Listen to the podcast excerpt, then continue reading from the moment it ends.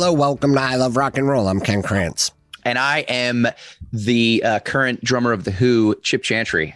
How are you, Ken? Hey, what's going on? Uh, I'm I'm excited. Excited to be here today. I'm excited about our topic, and we also have a guest. Why, why don't you introduce our guest? All right. Uh, first time on the show, uh, long time listener, first time caller. He is a uh, former, maybe current stand up comedian. He is a business owner. He is Philadelphia's Quizzo host extraordinaire and part owner of the Philadelphia Phoenix, the ultimate disc league in Philadelphia. Uh, friend of the show, maybe his fourth time on here, Mr. Johnny Goodtimes. Johnny, how are you, buddy? I'm doing great. Uh, you mixed, you missed, uh, messed up the bio a little bit. I am a uh, longtime co-host of the show, uh, not never first time listener. Okay, so you've never actually heard. Okay, yeah, yeah, yeah. So you've been, you've you've been on many times, but you've never uh-huh. actually. I've been on a lot. I've just never actually listened to the show. But today, changing all that. Okay, I'm, great. I'm with great. you, Johnny. I've actually also never listened to the show. This yeah, might I mean, not have actually gone out to anywhere. Like this might just be sitting on somebody's hard drive. Well, I can't think of anything worse than listening to yourself back. It's it is it is terrible. It is horrifying. I mm-hmm. I can't stand it. But uh, but we're so we're not going to listen to this. Let's just move forward with this mm-hmm. podcast. So, Johnny, before we get in, uh, they can follow you, people can find you at at Johnny Good Times, I believe, right? On yeah, um, yeah. The, for belligerent, if you're if you're into belligerence, follow me at Johnny Good Times on Twitter. Uh, you know, I think it's and by by the way, you've aged like a fine wine, Johnny. I think it's I think it's moved from hope to belligerence to just crankiness. yeah, yeah. Yeah, uh, Twitter yeah, will no, do I that think to that's, you. Yeah, I think that you know you get to a certain age and you're like, what was what's with all this hope? Right. You know, like there's there, you know, like let's go straight to, um, you know, just just putting like petty, frustrating things out into the public sphere. I think things the, that nobody wants to know about. Speaking of petty uh, things, you just wrote an article uh, that just got put out uh, by is it Billy Penn? I think. Yes. Uh, do you want to tell us briefly about that? Well, I want to, I think it ties in nicely with our topic for the day uh, yep. because I wrote an article about a former guest of the show, Ken Kweder. Mm-hmm. The um, legend. The uh, the living legend who is performing his 30th anniversary show at Smoky Joe's tonight.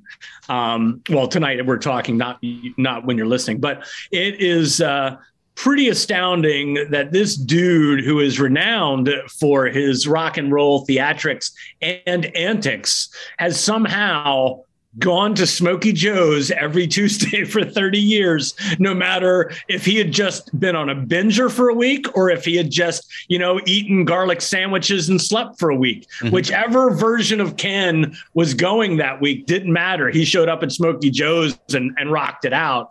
And so really kind of cool that um, you know that that a guy like that is you know if you get a chance to spotlight him you, you want to because he's such an awesome dude and he's such a he's such a great songwriter as chip and i are both big time fans of his mm-hmm. um, and, and and he's one of those guys that is just there's very few people that you're like, there's never going to be another person like that. like, you know, most people, it's like, okay, yeah, no, there'll be another, um, you know, assistant VP at the bank. There is never going to be another Ken Kweder. The, yeah. the story of his Coke dealer uh, getting him to write the Ballad of Manute Bol by offering him, he was like, here's, here's like an eight ball and just stay here until you write a song about Manute Bol for me.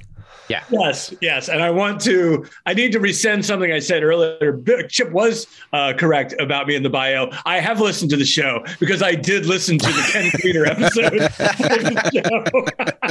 I had forgotten about that. That That is one of the all time great rock and roll stories that I've ever heard. And and if you're if you're somebody listening right now and you've never heard of Ken Kweder, you don't know his music or his story, go back a couple months to the Ken Kweder episode of this podcast. He, he's amazing and listen to his oh, music. Oh. Great story. Songwriter, uh, crazy story, best guy in the world, and uh, uh, li- living legend. And and finally, Johnny, before we uh, jump into our topic, you have a big night on Friday night. Um. Yes, we have our season opener uh, down in South Philly, 10th and Bigler, the Philadelphia Phoenix.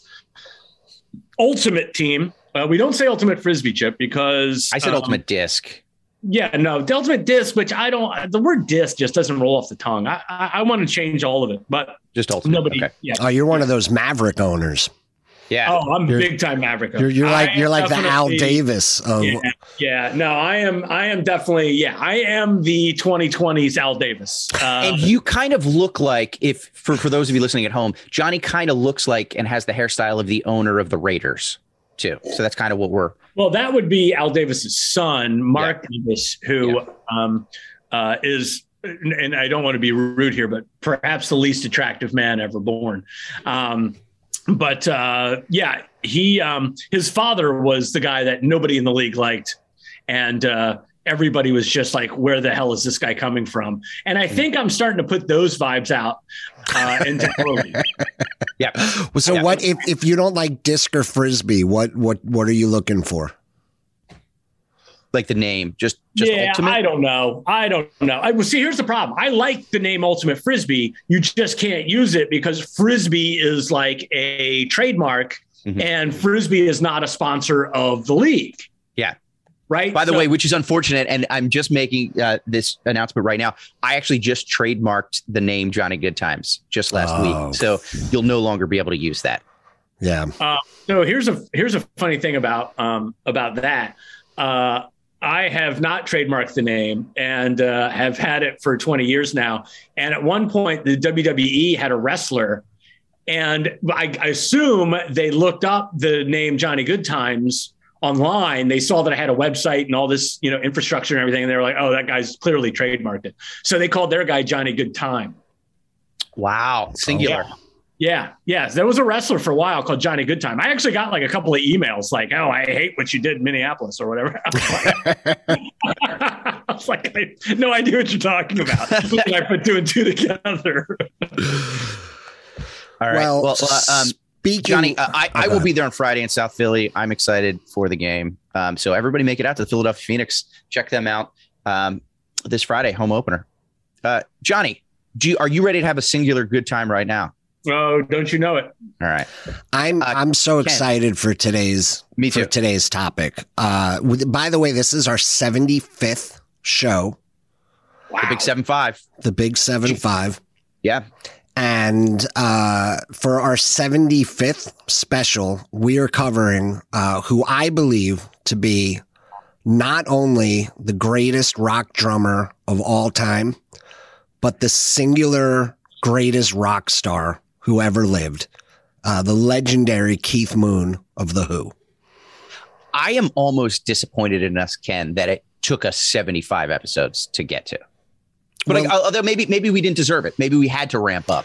We had listen. We had we had to get you know there was a lot of important stories to cover. We had to uh, Johnny Cash fist fighting an ostrich. sure. We had to get that out there. Yeah. Uh, the Hello People, the uh, the mime band. Yeah.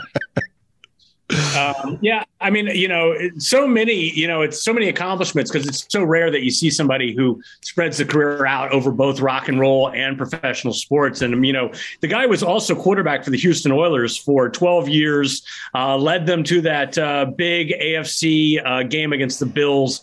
They lost. Um, they were up 35 to three, and then they lost. The Bills pulled off the greatest comeback ever. But great quarterback uh, a great human being, uh, Warren Moon. You know, it's just really cool that we're. It's weird to me that we're talking about him on a rock show, but really cool.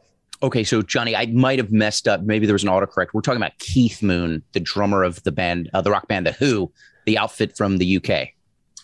Oh, oh, Not- no, that's not the. I, oh, because that's the thing. You were like, oh, let's talk about how he trashed hotel rooms. I was like, I always thought he was kind of a gentleman. you know, I, didn't, I had no idea about these hotel rooms. I couldn't find anything about it on Google either. I was like, I don't know. All right, I'll I'll be on the show, but I don't know. Okay, I see now. I see what I Keith see. What, got it. Got Keith it. Moon. Scratch that. I got it. Two different fellas. Mhm. But maybe sharing the same heart. So Mhm. let's, Ken, wh- wh- where do you even begin with Keith Moon? Well, uh, that that's a good question. He he is. Um, there are so many outrageous stories about Keith Moon that that I actually took notes on this episode for the first time in months.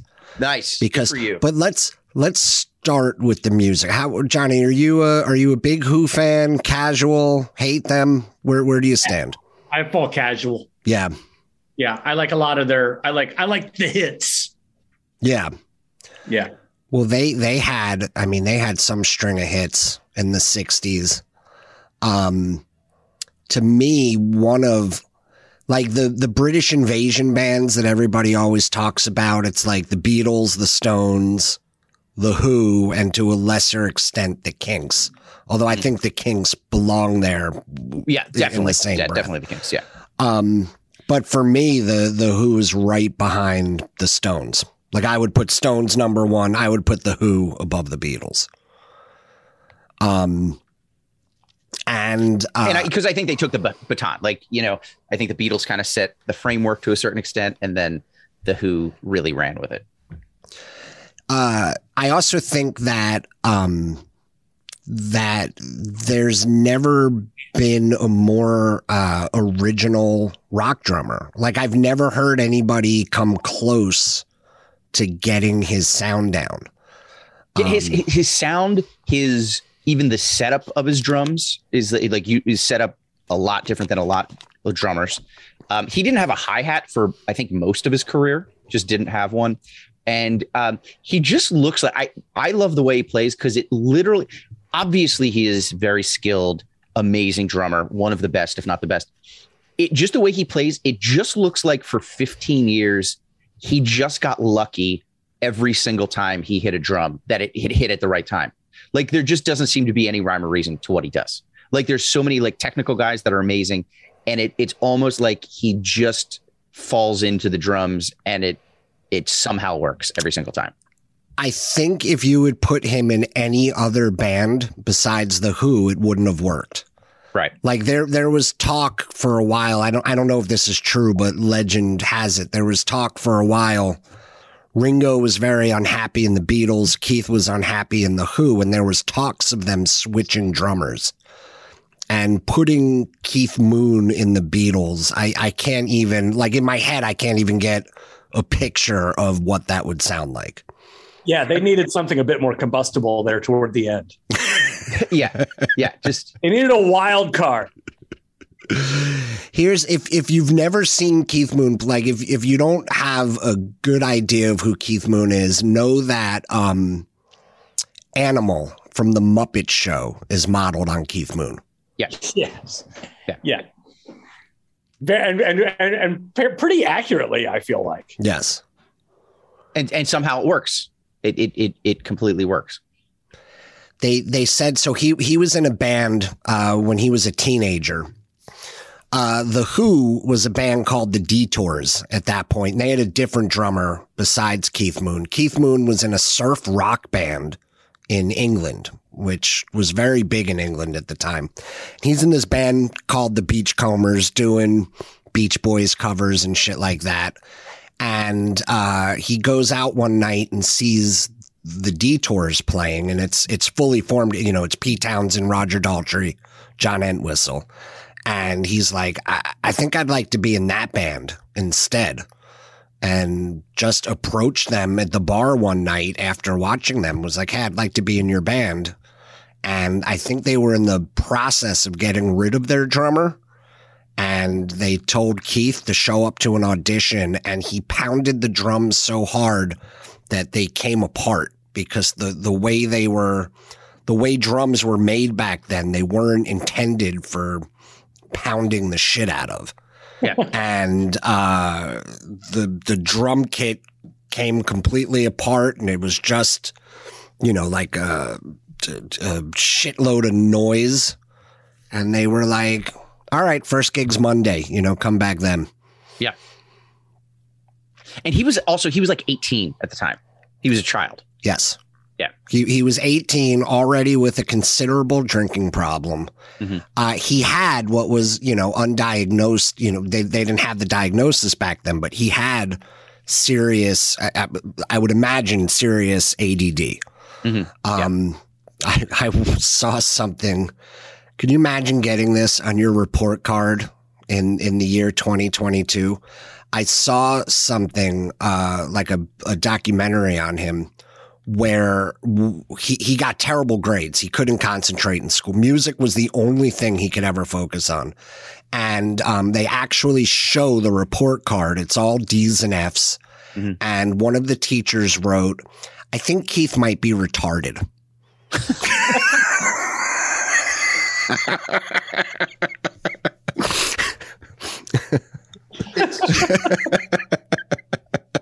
you can't do that anymore. You no. you'd have yeah. some trouble doing yeah. that now. No, yeah, no, yeah. Uh, Chip, you were a teacher for a while. Yeah, that, and that's why I'm not. That is actually the specific reason. It was the uh, second second marking period uh, yeah. debacle of 2015. You, you, know what's so funny is that teacher thought he was being helpful. You know, like they're oh, like, they're maybe this will shed some light. Yeah, I. I got some got some good news and some bad news. I think we've got a prognosis. Yeah. but there's if you listen to those early Who songs, there are I mean there's drum fills that come out of nowhere that that don't even make sense. You've never heard anybody do them before or since. I mean, you know, uh, before or after. Right. And um, you can you can spot you can spot a Who song by the drums. Well, and and what I was listening to, a lot of people were saying that he just approached it totally differently. Not even just the setup and and the you know the strength of what he did, but it wasn't like he would like most drummers, like Charlie Watts, perfect example. We talked about Charlie and just amazing, basically dra- jazz drummer, kept the time, was just perfect. Where, but like most drummers would just keep the time. Where he Moon, like it was almost like his goal to play the melody along with the band. Like they said, he was like the first really upfront drummer. Like he was just as much a part as Townshend as Daltrey was, and like he almost kind of played along the melody instead of just hiding back and keeping time for everybody else. Yeah. Um, if you want a good representation of of what he sounds like like listen to the end of my generation where he he just he goes he goes crazy at the end of that. Yeah. And i'm trying to like you've heard that song billions of times you know like if i hear it on the radio now i skip past it because i've heard it so many times. Mm-hmm. but i was like trying to remember what it was like the first time i heard that and and heard those drums and it's mind-blowing yeah. Another well, really good uh, uh, piece is if you you can watch him. It's a video on YouTube of them doing "Who Are You" like in the studio, yeah. and it's it's right before he died, I guess, probably a couple months before he died, and it's just watching him attack the drums. It's it's pretty amazing. And and question I have uh, for you guys, like, do you think you know when he's just wailing out, do you think the other guy's first reaction is, oh my God, this guy's a genius, or oh my God, this guy's insane? I think they thought he was insane. Uh, in fact, Pete Townshend, in a recent interview, like in the last year or so, said Pete's Pete's always an interesting interview. He said something to the effect of, um, he's glad Keith Moon died because he could finally like rein in their sound a little bit and and not not worry about everything going off the rails. Yeah. Because you you never you never knew what you were going to get. His his uh, alcoholism and his drug intake were legendary. Right. Um, yeah, and and you know, that's the thing too. It's like for the guys that are in this to be in a rock band and have a party, it's one thing. But for the guys that actually want to make a career out of this, it's got to be frustrating after a while when every night you sleep in a hotel, you know you're going to have the manager waking you up at 5 a.m. screaming his head off. Yes. Uh, yeah you know that that does is something that's something that probably it's really fun to read about and it's really like a hilarious thing. But as a member of the actual band it was probably really annoying. Yeah. Oh like i said I, he might be my favorite rock drummer was amazing. And i don't think i would be able to stand five minutes of being in the same room as him. Well, the thing, I, the, the, I, I, would not be able to stand him. The yeah. thing I think that, like, listen, like now in this day and age, destroying hotel rooms, it's such a boring cliche. But at the time, You know, it was it was completely um, like uncharted waters for Yeah. and um, he turned it into an art form, but he did it with so much humor that I the the sense I get is that he was one of those guys that you'd want to strangle, but then you were like, I just can't stay mad at this dude Yeah. because all he wanted was to make people laugh. He would do anything for a laugh. He would do anything to entertain people. Um, and I think that his severe ADD, like he would get, he'd get into more trouble when the Who weren't touring or recording, when he didn't have anything else going on. Yeah.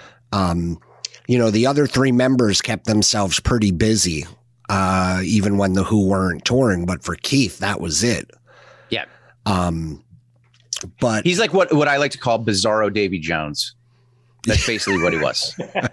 he just just a little little British guy that wanted everybody to like him and just went about it a totally different way. And I was watching the it was like a biography, I think like a BBC biography on YouTube last night, and what a lot of people were saying was like it, it's almost like he got, which I think a lot of alcoholics, drug drug drug addicts do, not only just the drugs and alcohol, but like he just created such a reputation for himself that it was like he couldn't be off. Like he, so even maybe even if he wanted to be just quiet one night, he felt like he had to always be on and always outdo himself, and because that's what people were expecting. So it Yeah. was almost like he just got caught in this cycle of he, he he was trapped in his own character.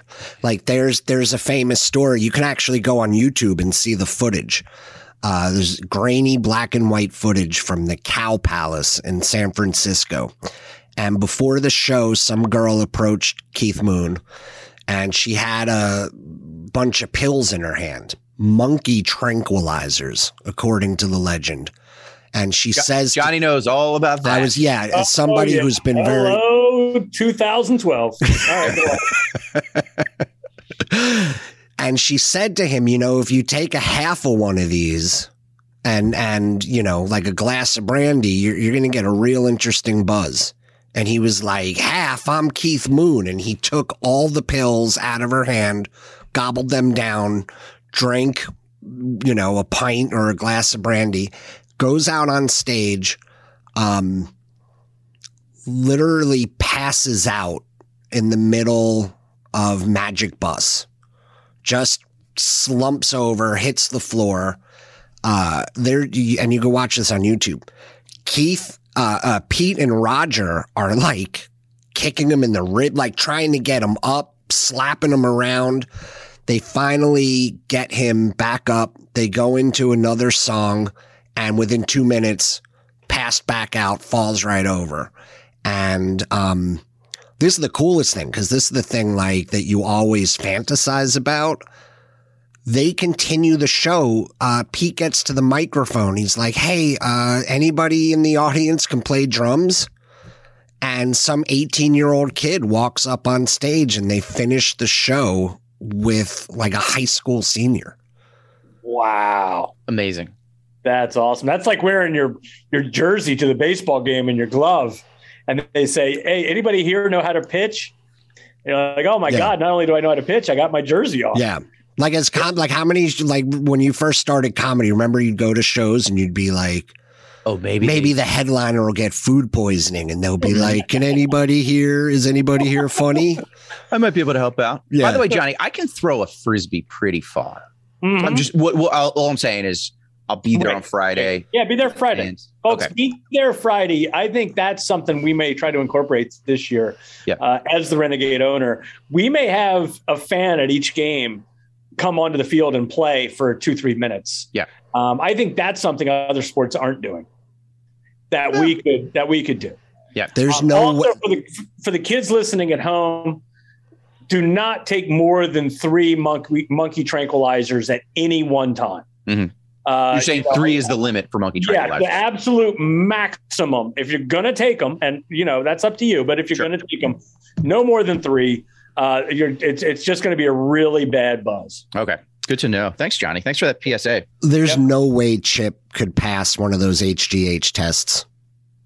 Now He, right, he is right, right, he's, yeah. he's riddled Okay. he's riddled with steroids Yeah. and I mean, Yeah, they they know just by looking at me. Yeah.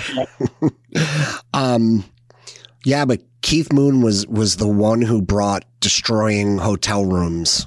Uh, he, he made it an art form. Um, I heard one great story where uh, he he's in a room. It seemed like Holiday Inns were the things they like destroying the most. Right. Yeah. So he's in a room, and it's next door to Pete's, and uh, he left his tape recorder in Pete Townshend's room, and wanted it back in the middle of the night. So he's pounding on the door, but Pete Townshend is like in a drunken stupor, fast asleep, and uh, he he can't get in there. So he uses, I don't know what he uses, but he breaks through the wall and start, he digs a tunnel Shawshank. from his hotel room into Pete Townshend's enough for, uh, uh, uh, you know, an English fella to crawl through. Mm-hmm. Walks into Pete Townshend's room, gets the tape recorder, and then goes back into his room. Um, then the next morning, I think that, you know, hotel managers knew to check on their rooms before they'd check out. Yeah. So the hotel manager sees this giant hole and he was like, What's this? And Keith Moon was like, rats. He was like, I, I can't believe, I can't believe you'd put me in this filthy room with rats. And the guy was like, come on.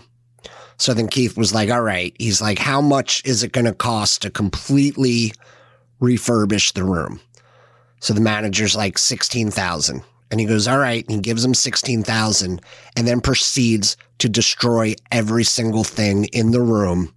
Broad daylight gets the manager to join in like throws the the the TV out the window. They smash Eric. He's like, if I'm spending sixteen thousand to fix the room, I'm getting my money's worth.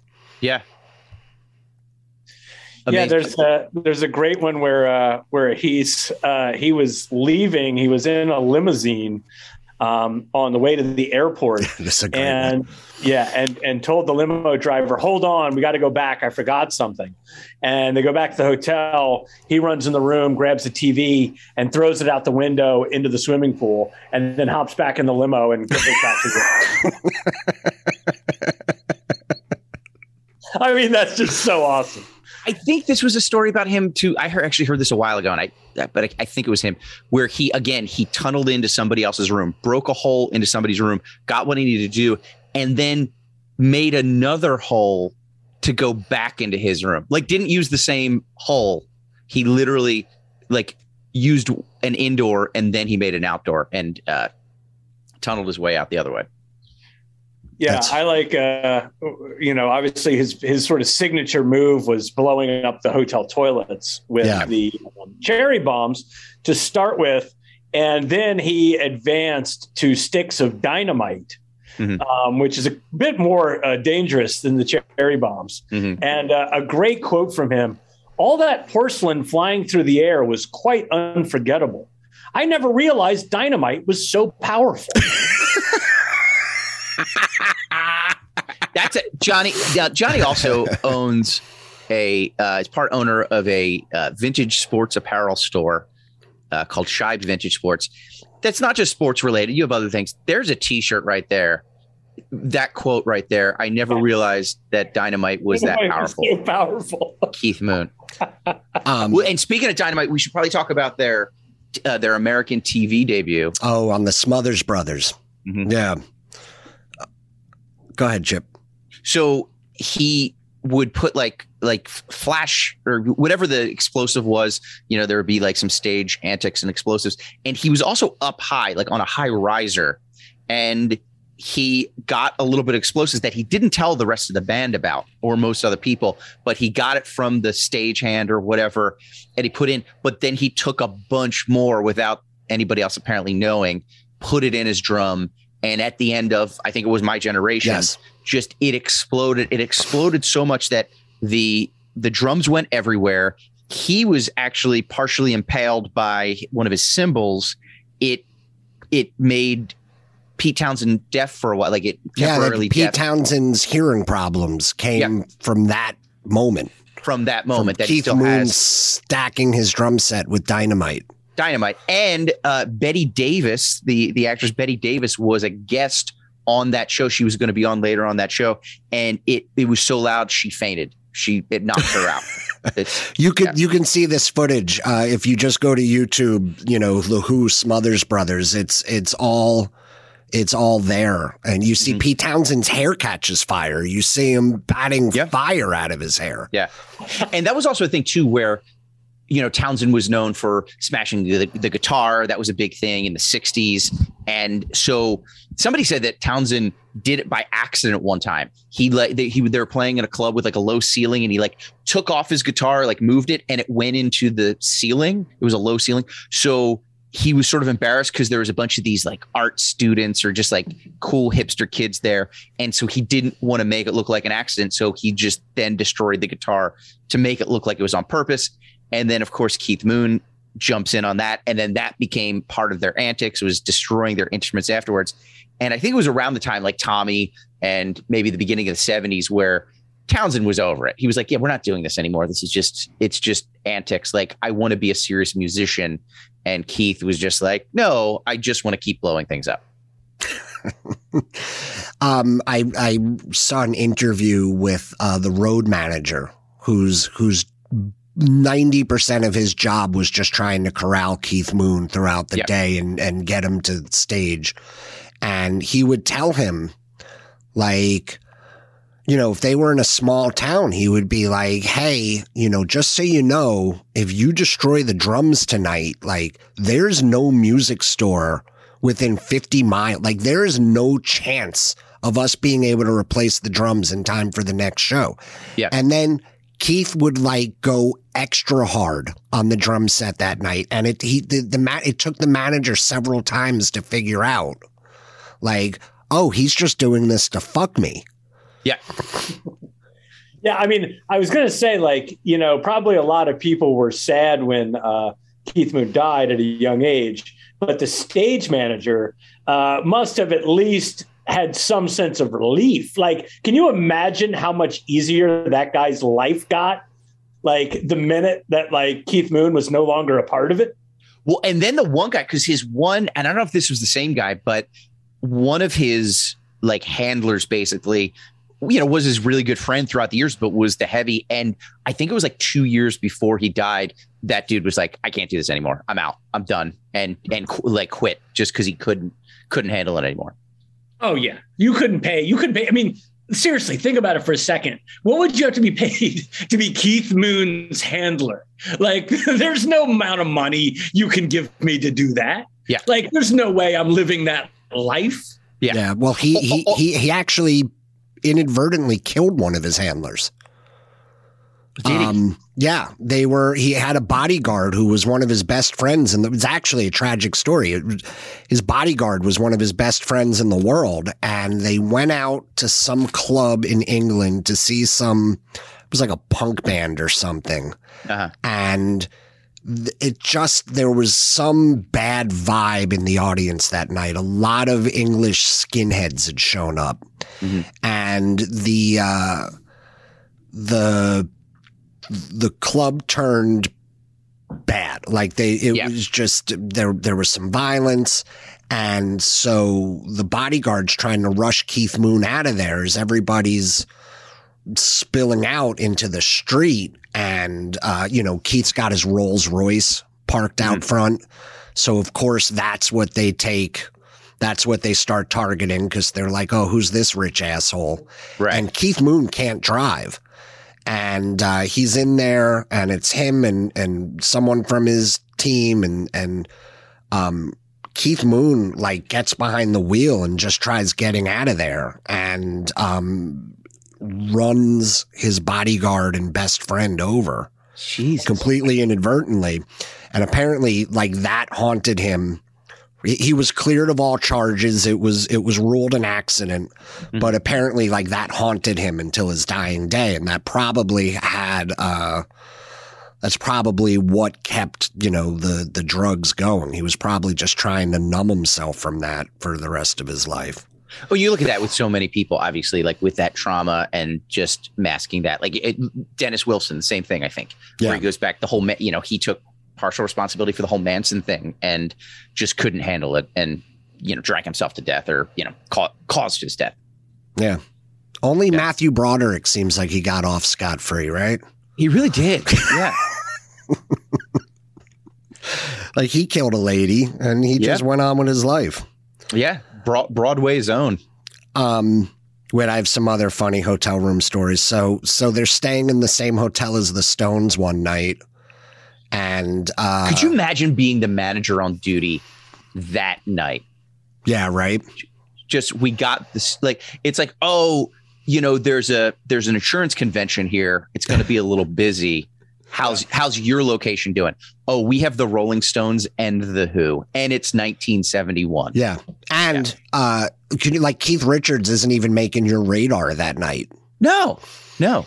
And I feel like people don't make enough uh, about the people who are in the hotel rooms next door to right. uh, Keith Moon and the Who. You know, like, can you imagine like the complaints at the front desk?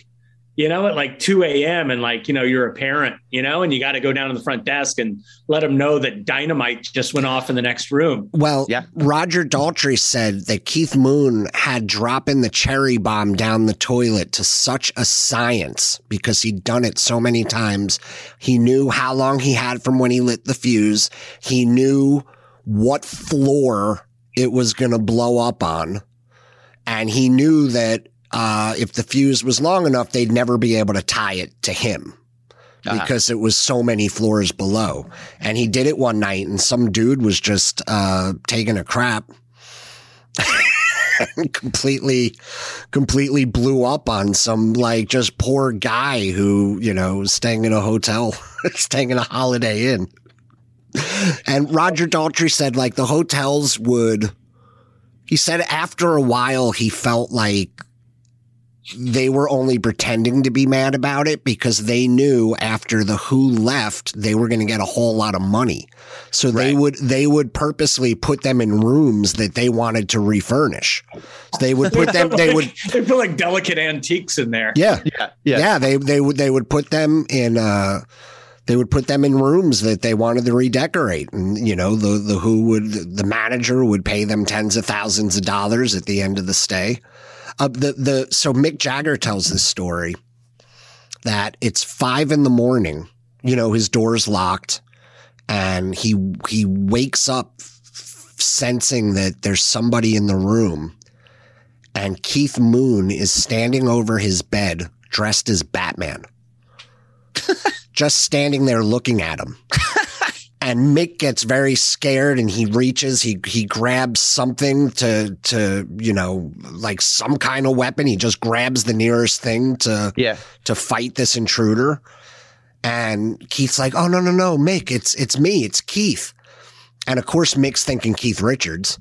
Yeah. And he was like, "The hell you are. Like you're not Keith Richards." He was like, "No, no, no, it's Keith Moon." And then he was like, How the fuck did you get in my room? It's like, I climbed up the fire escape dressed as Batman.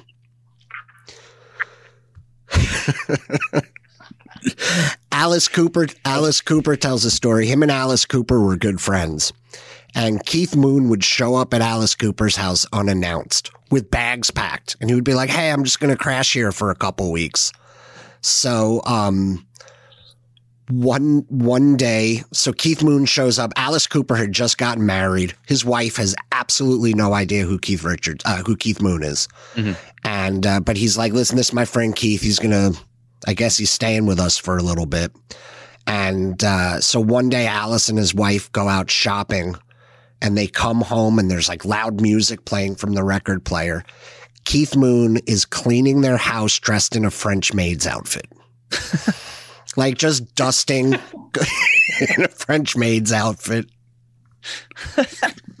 like his pranks could be helpful. That's that's the nice part about Keith Moon. He, it's, I mean, he, I think he had a very big heart. He just had, you know, childlike energy that, that mm-hmm. couldn't, um, Alice Cooper told another story about his wife, uh, you know, so he's staying there and his wife gets in her car and she's going out shopping and she drives a few blocks and all of a sudden two hands slam down on the windshield and scares the shit out of her. Keith Moon was just lying on top of her car. and she gets in without even noticing that he was hiding. And he, he just rode on the roof of the car for a few blocks, scared the shit out of her, and then jumped off. Wow. It's I like the one where he. Um, I like the one where he would uh, have a bogus uh, uh, public service announcement. Oh yeah, from was- car. He would just drive through like a small town, and he would like let people know that there was an invasion of snakes on its way, and that they should go inside and lock the doors. And um, he would, you know, they would the the you know the health department would let them know when it was safe to come back outside. And that's something that I mean. Chip, I feel like it's a little bit of a, a missed opportunity that you and I have never done that. yeah. How, Um, how I feel like? Philadelphia.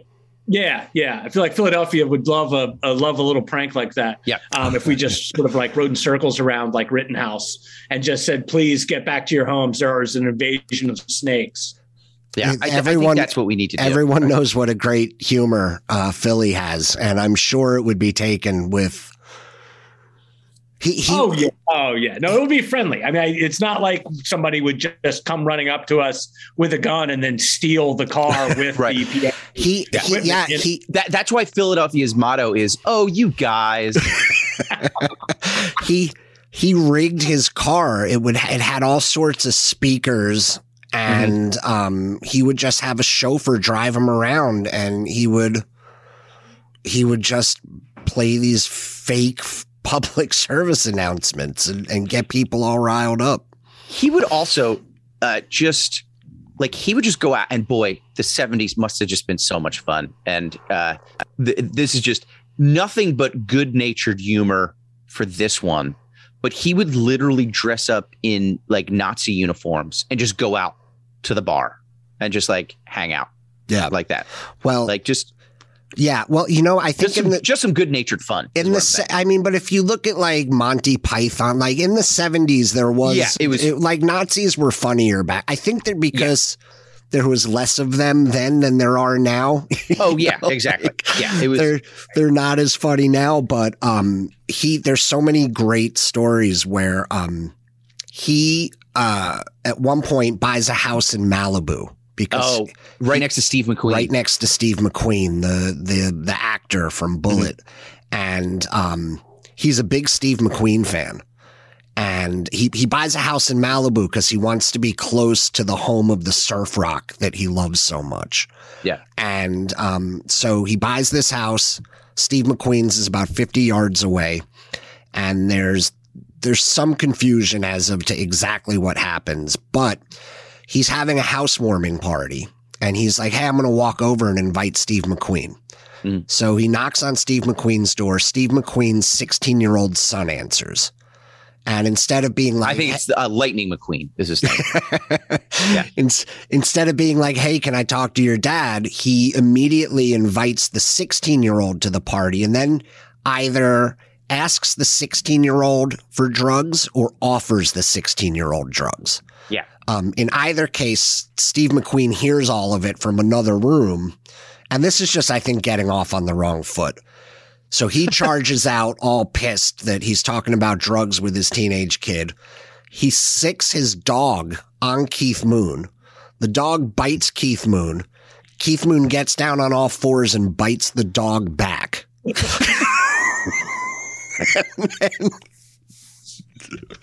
and then uh, Steve McQueen, you know, throws him out, and um, he says after that it was just like Steve McQueen hated him. First off, he's having parties every single night of the week. You know, with, with mu- I mean, you can imagine what living next door to Keith Moon must be like yeah but they have beachfront property. And every morning, uh, Steve McQueen would wake up early and sit on his balcony and like drink his coffee and read the paper. And Keith Moon would come out dressed as a Nazi and just goose step back and forth in front of Steve McQueen's property. Finally, Steve McQueen's had so much, you know, like he's had all that he can take he he gets the police involved and then the police are like all right why don't you guys come down to the station. This this is getting carried away. Maybe we can mediate this. Maybe we can work it out." Well, if there's one thing that Keith Moon respects, it's authority figures. So Yeah, I think right. getting police involved is a smart move. Yeah. So, um, Steve McQueen's there, like with his lawyers. Keith Moon's lawyer's there, but Keith shows up late, keeps everybody waiting. The sheriff's there. Finally, the door opens up. Keith Moon walks in, like stumbling drunk, dressed as a Nazi, like full Nazi uniform in the police station. I just laugh. and then the sheriff is like, what the fuck is going on here? And I guess Keith Moon's lawyers like can't think of any, like he's scrambling to explain this. He's like, oh, he just came from shooting a commercial.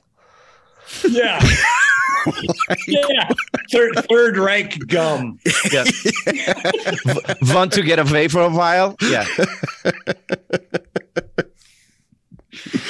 Yeah. Uh, Polaroid, we, we know who you are. We have seen what you've done. Yeah. Uh, uh, you know, uh, Ava, what do we got? Uh, milk, purple stuff, Sunny D. Yeah. Like what? A commercial. I mean, maybe say a movie. Right. I mean, even yeah. a TV show, but like Yeah. It's commercials a bad move. the commercial was a bad first reaction. Yeah. Yeah. Calgon, take me away. Yeah. yeah. And Um, appar- I think apparently, like you know, so the the lawyer makes up the story. He's like, "Oh, he was coming from a commercial shoot or whatever," and Steve McQueen just looks at him, knows that for the last number of weeks, if not months, every morning he sees him goose stepping across his thing, and he's he obviously knows that that's not true. And apparently, Steve McQueen just starts laughing. And yeah, is just like, but fuck this, whatever, I don't care. And it just sort of, it just well, sort of well, I mean, go ahead. imagine like just imagine like you know every you think that like you know a guy like steve mcqueen you know impossibly good looking hollywood star like his life must be perfect Yeah. and then like he's sitting upstairs in his house looking out the window at a nazi goose stepping back and forth on his front sidewalk this is the worst nightmare possible well, it was it was on the beach, and and he said that Keith would even go into the water. Yeah. Like Keith would just be in his Nazi uniform and go for a swim. And then, can you imagine like he's coming out of the water like Ursula Andrews and Doctor No, like shaking his hair, water everywhere, but it's just Keith Moon dressed as a Nazi. oh my gosh he would this uh the, the band the herd used to open for them which was uh, peter, Peter frampton was in that Frampton's band and he they, they said that he would just always screw with them and they wouldn't screw with uh the they frampton never really got the brunt of it but they would literally put like firecrackers in like the keyboard player like uh, under the keyboard so that they just like explosions would go off when they were opening for them. And the one time what they would do is their drummer had a gong behind the, the drum set and he and Entwistle, Moon and Entwistle, rigged up the gong on a pulley so that whenever they would know when the drummer would go to hit the gong and they would just yank the gong up so he couldn't reach the gong. So it would just like he'd be ready to go have like the not the mallet or whatever the you know the thing is and be ready to hit the gong and they would just pull it up so it would be out of his reach and they could they he couldn't hit the gong. Yeah. Oh, speaking of Entwistle, I, I heard a good hotel one with Entwistle where uh, Entwistle's in the hotel room with his wife. Keith busts in, blackout drunk, like destroys the room. They're having a nice steak dinner, just him and his wife, like a quiet post show dinner. Mhm. Keith busts in. They're they're eating steak. Uh, he like sticks a fork in the steak and just starts eating it whole uh, pulls his dick out, takes a leak in the corner of the bedroom, and then walks out. And they said Entwistle got so mad that he goes into Keith's room and destroys it, like destroys every single thing in the room. And then he goes back to his room and falls asleep. Keith wakes up. The room's completely destroyed. He just assumes he destroyed it. Uh, and you know, the hotel gives him a bill for like 40 grand and Keith Moon pays it. That's he just he doesn't even question whether or not he had anything to do with it.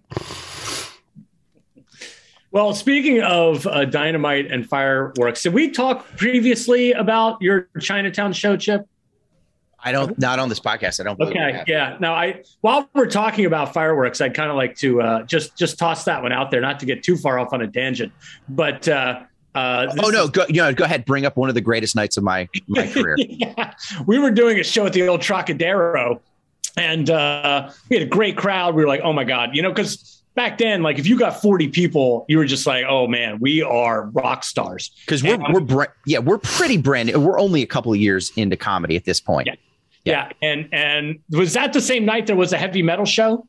So we were up. So the Trocadero was this. We can cut theater. this out. We can cut this one out uh, later, Ken, and we'll just have to give this for the Patreon listener. Yeah, just for, just for the so the, we did the show because we would do a Monday night show at the Trocadero up in the balcony bar. So there was like the big main theater, which is, you know, a rock club with a couple hundred people. And then the balcony bar upstairs was a separate entity with a stage that you could, again, fit 40, 50 people in comfortably. And we got a really great crowd. And we're like, oh my God, we finally made it. That was also the same night that I showed up in the freezing cold to your apartment to pick you up. And this is like before cell phones were a big deal. And you were like, I finally got a hold of you after banging on your door in the freezing cold. And you're like, oh, I'm already at the club.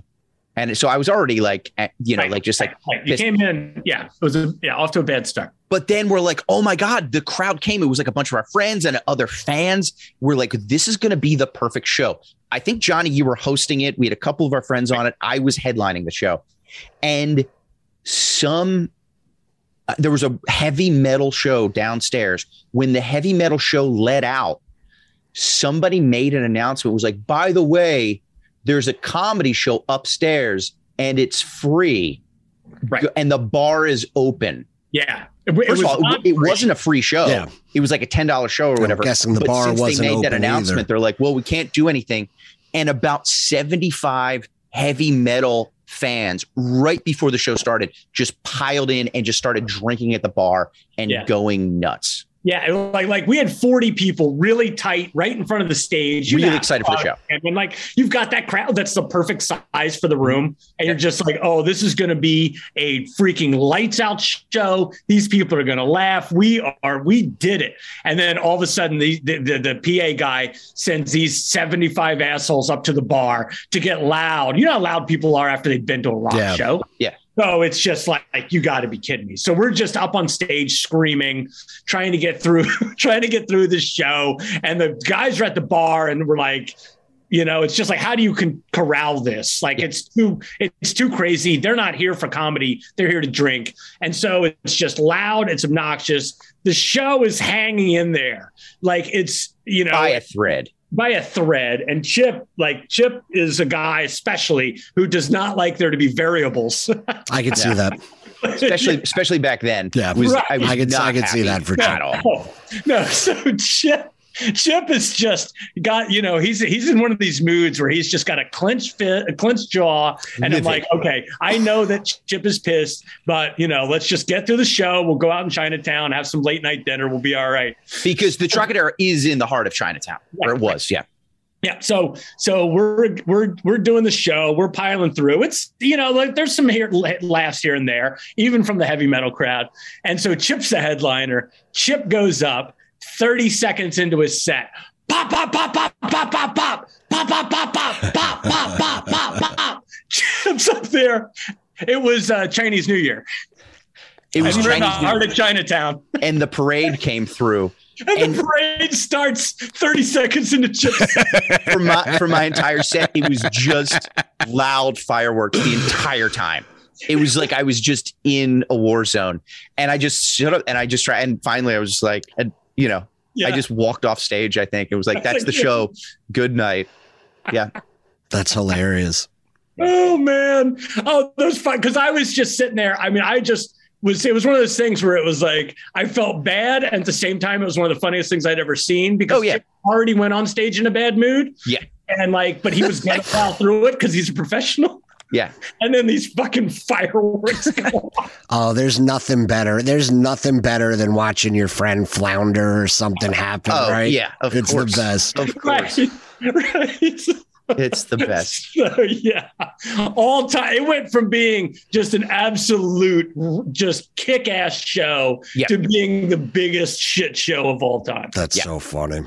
And then we never got asked back again, which was great. Yeah, yeah. And then we were, yeah, we were asked to not come back. again. Um, s- so, so Keith Keith Moon, you look at him at the end of his he he dies in 1978. Spoiler alert. He's about 55 years old. You look at him, you're like, okay, mid 50s. Yes. right. 32 years old. Yeah. I don't I think he, I don't even know that he was third. I think it may have been just shy of his 32nd birthday. Okay, so like 31. Yeah. And, And I he overdoses ironically Mhm. on pills. He he finally decides it's time to get sober. Yeah. He realizes he's drinking himself to death and he's given pills to curb your appetite for drinking. And I think he's also scared because one of the big things that I saw was that it's like a his life, his health, everything's going down. But the Who was ready to kick him out. They were Yeah. like, they're going on a world tour. Yeah. They're like, we don't think we can trust you. Uh, you better shape up, or, or you're not going on tour. And that was everything to him. Yeah. That was everything. That was all he had, and his Yeah. his skills were diminishing. Uh, they had trouble with him during the recording of "Who Are You."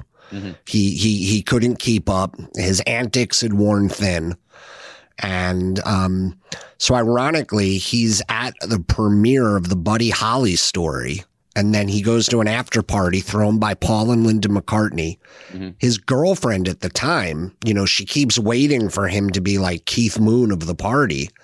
And he was like, Hey, I'm tired. I'd just like to go home and, and go to bed early, like for the first time in his entire life. Mhm. But he, he takes these pills that are meant to curb his alcohol. He has one glass of champagne, goes home. He's snoring really loud. So the girlfriend goes downstairs to the couch, passes away in his sleep. And it was an, it's ruled an accidental overdose. But those pills were supposed to be administered at the hospital.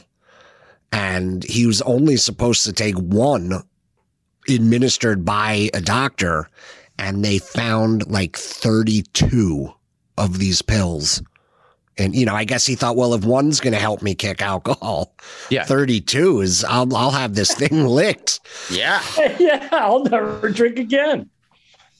And, and you know, and actually, he never did drink again. Yeah. No, no, no. It, it, in, a, in a sense, yeah, in Yeah. a sense, it worked.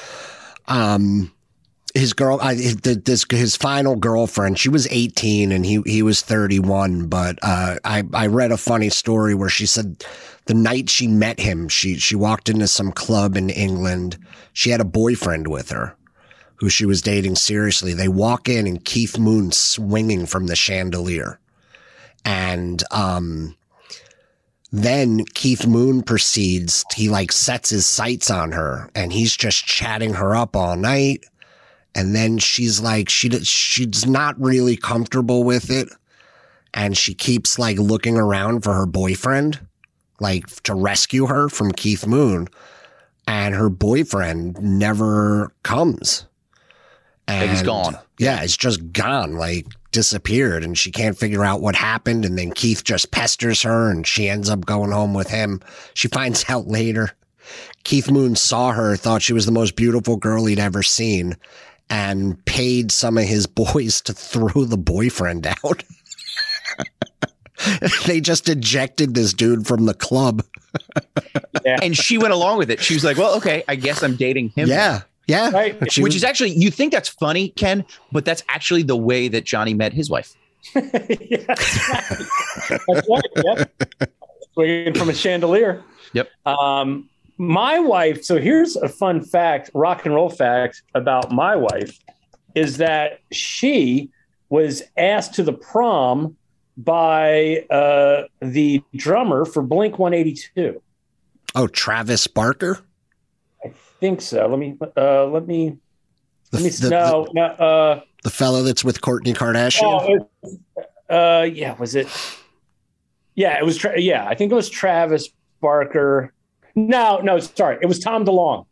She got asked to the prom, so not drummer. It was the it was uh, the front guy, but yeah, Tom DeLonge. She went to high school with him at Poway High School in San Diego, and she used to go see those guys when there was like uh, ten people in a garage. And he asked her to prom, and she's like, she already had a boyfriend, so she said no. Oh wow! True rock and roll story, folks. And now, and now, and now here she is uh, with super the, into UFOs now. I believe. Yep. Yeah. No, he's the one that like has proven they're real. Does she bring that up on a daily basis? And uh, oh, all the time. Yep. Yeah. Yeah. Well, it's not so much brings it up; it's more rolls her eyes and mutters under her breath. If only I'd gone to that prom with Tom DeLonge. Tom DeLonge. Yeah. Yep. Yeah. Now here so, she anyway, is with, with her, her loss owner. is my game an yeah. owner of a, her, her sports franchise. That is true. Right. right. Yeah. How many pro sports teams does Tom DeLonge own? Zero, I think. yeah. Yep. Um, one last story, and then I'll let you out of here. I, I thought this one was really funny. So for me, uh, "Substitute" is one of the great Who songs of sure. all time, and I think he he plays Keith plays brilliantly on "Substitute," but apparently he was so blackout drunk recording it he has no memory of ever recording it. And when he hears it on the radio, you know, it like rockets up the charts and he hears it on the radio and he busts into a ta- uh, band meeting one day screaming at all of them for replacing him.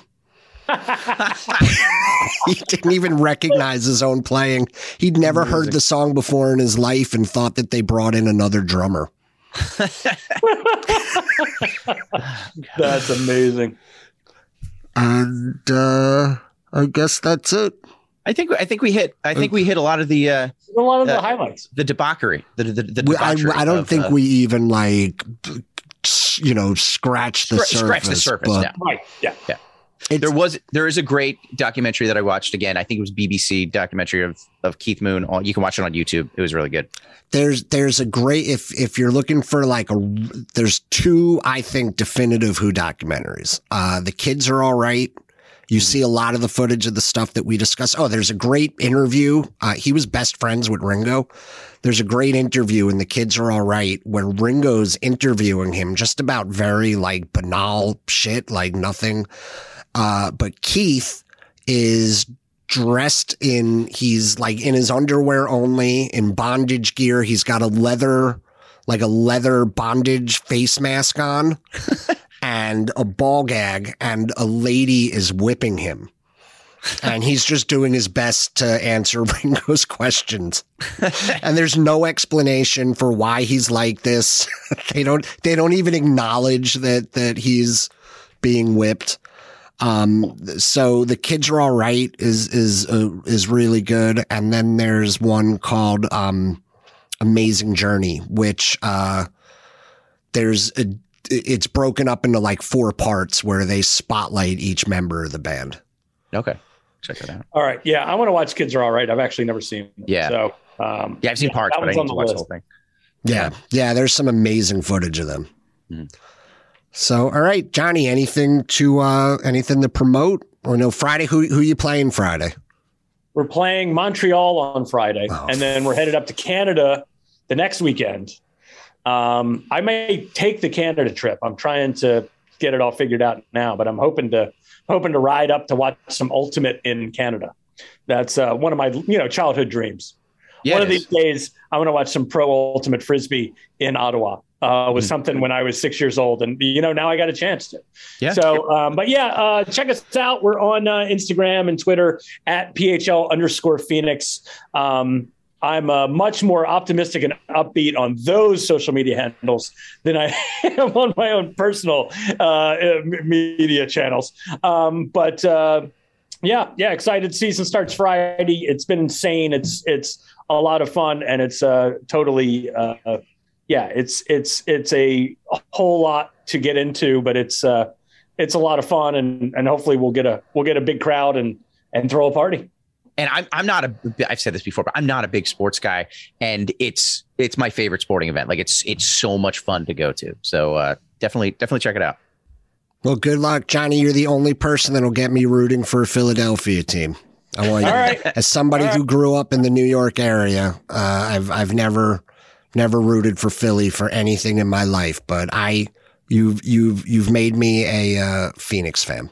Yeah, well, good because uh, the New York team. I mean, it's it's a bunch of pretty boys. You wouldn't want to. The New York team is not somebody you want to root for. What what's what's so, their name? The New York Empire. That's terrible. Yeah. They, yeah, I mean it's right there. It's just they're they're yeah. I mean that's a whole other show. But yeah, you want to root for the Philly team. Yeah.